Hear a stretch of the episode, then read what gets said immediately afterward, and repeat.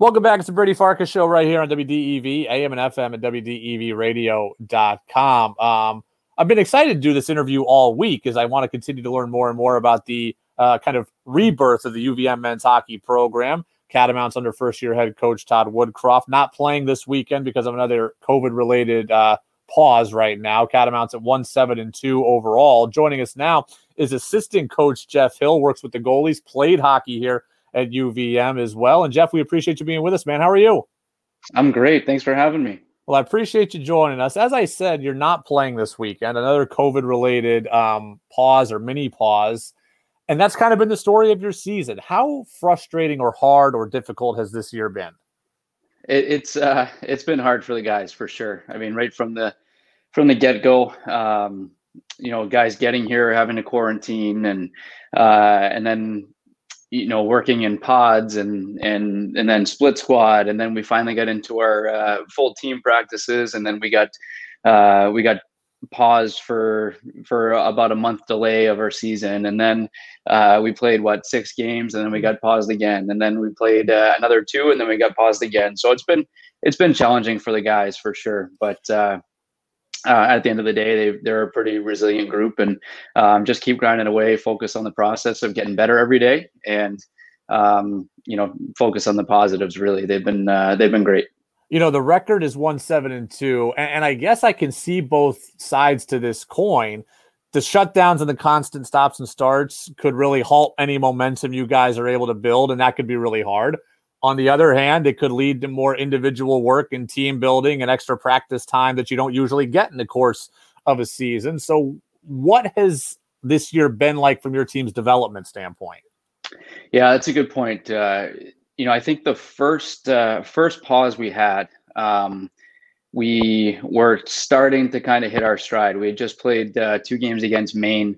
Um, we played a great game on Friday night.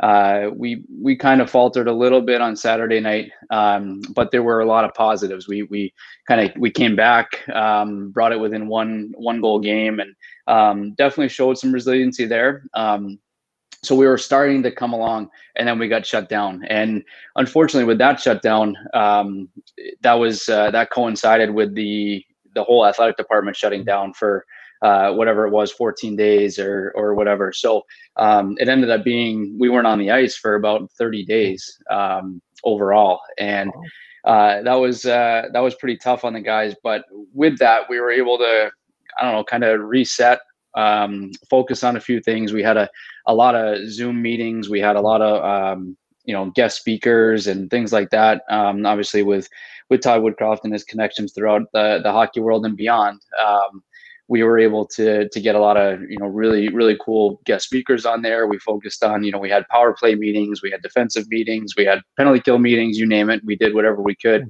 um, and I think we came out of it on on the you know on the right side of things. But um, and obviously it showed uh, you know we had what really four days to prepare for uh, Boston University uh, last weekend. Um, and I don't think we missed a missed a beat. Obviously, on on Saturday night we didn't play our, our best, but um, our first game back after a long delay, we were uh, we were pretty darn good. So um, yeah, take it take it in stride, really. How do you evaluate this team this year? Again, the record is the record, but with all the adversity, are you are you evaluating the on ice stuff as much as you normally would? Is it more you're learning about guys off the ice and work ethic and character? How are you evaluating this team? Yeah, I think it's a, a combination of everything. Um, you know, obviously we spent a lot of time with the guys on the ice, and uh, you know we were fortunate to you know at the beginning to be in really small groups, so we got some a lot of individual attention with guys, and um, you know we've we've had a lot of remote work, so we've had to develop relationships over the phone. We've had to do it over Zoom. We've had to do it in different ways. So um, I think just learning about our guys, learning about what we have in the locker room, learning about what's on the ice. And you know, fortunate for me, I've I've I know most of the guys because uh, I'm I'm the only guy that uh, that's been here. So um, you know, I know the guys from last year, the returning guys, and um, you know, so I have a little bit of a different perspective than uh, maybe the the other the rest of the staff coming in. They it's all new to them. So uh, especially Coach Woodcroft. I mean, this is his first time in, in college hockey too. So um, I think for him, just learning college hockey and then learning his roster and um, getting to know guys uh, both on and off the ice. And and Todd does a really really good job of um, you know getting to know the the guys more than just hockey. You know, it's uh, he has a lot of conversations with guys that don't have anything to do with hockey, and I think that's one of his strong points for sure. You know, I was going to ask you about Todd Woodcroft. We see this all the time in the pro in the pro game. You see it a lot in college too. New coach comes in and he brings in his guys, all new staff, and everybody's out, and and that's just kind of the way it goes. You played here, you've coached here the last couple of years. Why was it important for Todd Woodcroft to keep you along the staff? Uh, I don't know. It's a good question for Todd, but uh, I, uh, you know what, when when everything did uh, throughout that whole transit transition phase, um, you know, from say March, middle of March, um, to when when Todd was hired, uh, I was the only guy left. Um, yeah. You know, obviously, Coach Sneddon was uh, was retired, and then uh, you know Kevin Patrick, who I was fortunate enough to work with for uh, for five years, uh, stepped down for a different opportunity, and uh, so I was the only guy standing. So um, during that process, uh, I, I, had the opportunity to.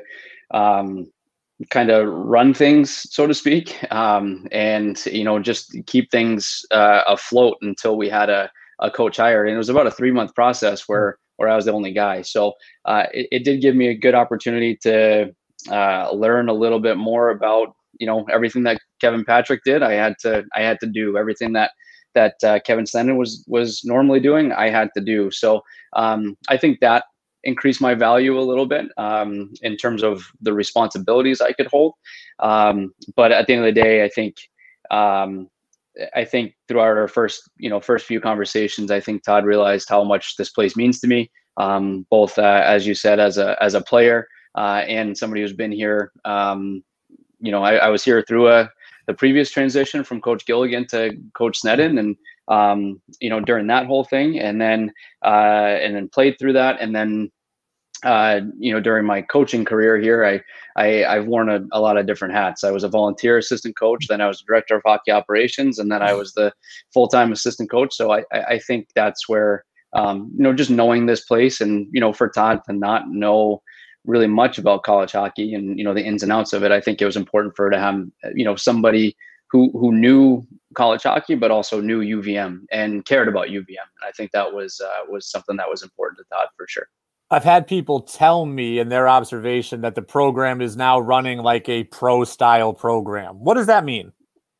Yeah, it. Uh, I, I would. I would agree. Um, and I think it just it goes to. Uh, I guess the point of just the detail in which Todd and the rest of our staff is is teaching guys. Um, I think that's that's you know number one is just on the ice the detail that that it takes. And um, you know the quote unquote modern game and you know Todd's you know a year you know fresh out of out of the NHL so he knows he knows everything that uh, that is going on in the NHL and um, obviously we, we have guys and, and want guys that aspire to play in the NHL so I think from an on ice perspective um, it's uh, you know the detail in which they're taught every day is is a, a pro style.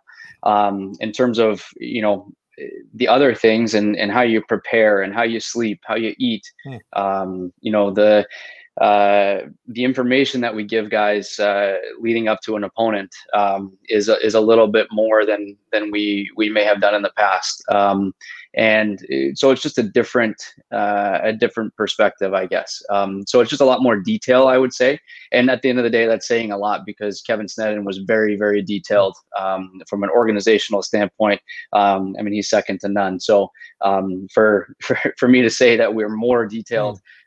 Is, is saying a lot you know, you mentioned wanting guys to play in the NHL. Well, ironically enough, I'm going to have Ross Colton on here a little bit later today. And you know, I was hoping to talk to him after his NHL debut. He was supposed to play last night on the taxi squad for the Lightning. They ended up getting postponed against Dallas uh, because of the winter storm down there. So I get a little chance to, to pepper you with a question. What should I know about Ross Colton that he's not going to be ready for? What can I hit him with that's going to surprise him? That's a, it's been a while. It's been yeah. a while. He left after his uh, after sophomore, sophomore year. year. and uh, you know what? He's a he's a guy who uh, we haven't had a guy who can shoot like that and and since he left i don't think um, mm. he's he he was a goal scorer um, and that's obviously something we've been lacking in the in the past few years, and um, that was a big a, a, big loss for for us. And um, what can you be prepared? What what is he not going to be prepared for? That's a tough one. I, I don't know if there's anything I can say on air. I don't know if there's anything there.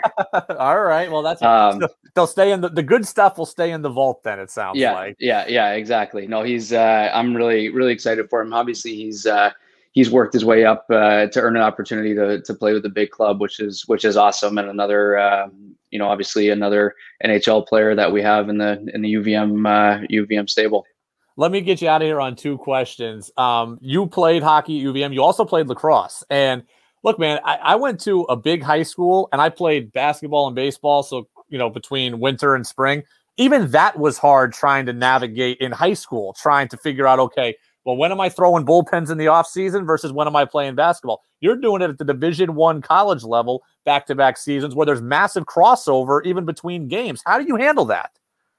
Yeah, it was hard. It was a lot of crossover, and obviously, I had support of uh, of the coaching staff on both sides to uh, be able to to do both, and understood that I wanted to. I, I, had passions for both, and I wanted to continue to do it. And um, the crossover was tough because I would uh, I would actually miss the first I don't know three to six games every year um, yeah. for lacrosse because we were still playing in the playoffs or whatever it was for for hockey, um, and so I would inevitably probably like tweak a groin or something like that because I was a goalie. So everything in in hockey, and then I was a midfielder in lacrosse. So completely different uh, muscle groups and things like that were being used. So I'd inevitably, you know, tweak something and then uh, and then kind of get a slow start to it. So um, that was a hard part. Um, the best part about it though is I had uh, you know instead of whatever 28 teammates, I had 70 teammates, and uh, and uh, it was a blast. I mean, I had an opportunity to play for uh, play for um, two different coaches at uh, at UVM for for lacrosse and Steve Bevel and Ryan Curtis, and um, you know, learned a lot there. And it was uh, yeah, it was an awesome experience. I'm, I would not trade it for the world. I loved let, it. Let me throw in one additional question. I hope comes off as funny as it is in my head. Those first couple practices when you get back into it for lacrosse, did you have trouble trying to figure out how to run again? Because why I asked that is because when I would go to baseball practice in the spring, we'd have hockey players that would come over, and those first couple practices on the gym floor, they looked like they were on skates running down the baseline. Is that is that a true thing here that happens? I, I think so. Yeah, I didn't uh, I didn't run a whole lot in hockey season, so uh, you know you're you're you're spending what uh, from call it May all the way to for me like May all the way to March the, the following year prepare like playing hockey and preparing for hockey and on the ice every day. Um, and then all of a sudden you have to go run run down a, a hundred yard field. It was uh, it was tough for me. For, fortunately I, I just took faceoffs and if I wanted I I got off the field. So it was easy for me. I didn't I didn't have to run a whole lot. So um, it was uh, it, it was definitely uh, you know, it's like riding a bike, like playing lacrosse and, and everything like that. It's like riding a bike. You pick up the, the stick and you, you're a little rusty, but you you get back into it. But the running was definitely one of the hard parts. I was definitely out of shape for sure. Last question. It's one of my new favorite games to ask people. I don't need a phone number, but I do want a name. Best contact in your phone is who? Whew you know, I got a Mike Babcock. He's on our staff now. Yeah. Um, he's somebody that we talk to regularly. Um, you know, he's uh, he's he's definitely up there with uh, with the top. Um, you know, in the in the hockey world for sure, which is which is my world, and in the coaching world, he's uh, he's one of the best. So I, I would have to say Mike Babcock is the is is the top one there. Jeff Hill, assistant men's hockey coach for the UVM men's hockey team, works with the goaltenders, including a pretty good one that UVM just had recently, and Stefanos Lekkas for the last couple of years now playing pro hockey. So, Jeff, we appreciate it, man. Thanks so much for uh, for catching up with us here. Absolutely. Thanks for having me, Brady.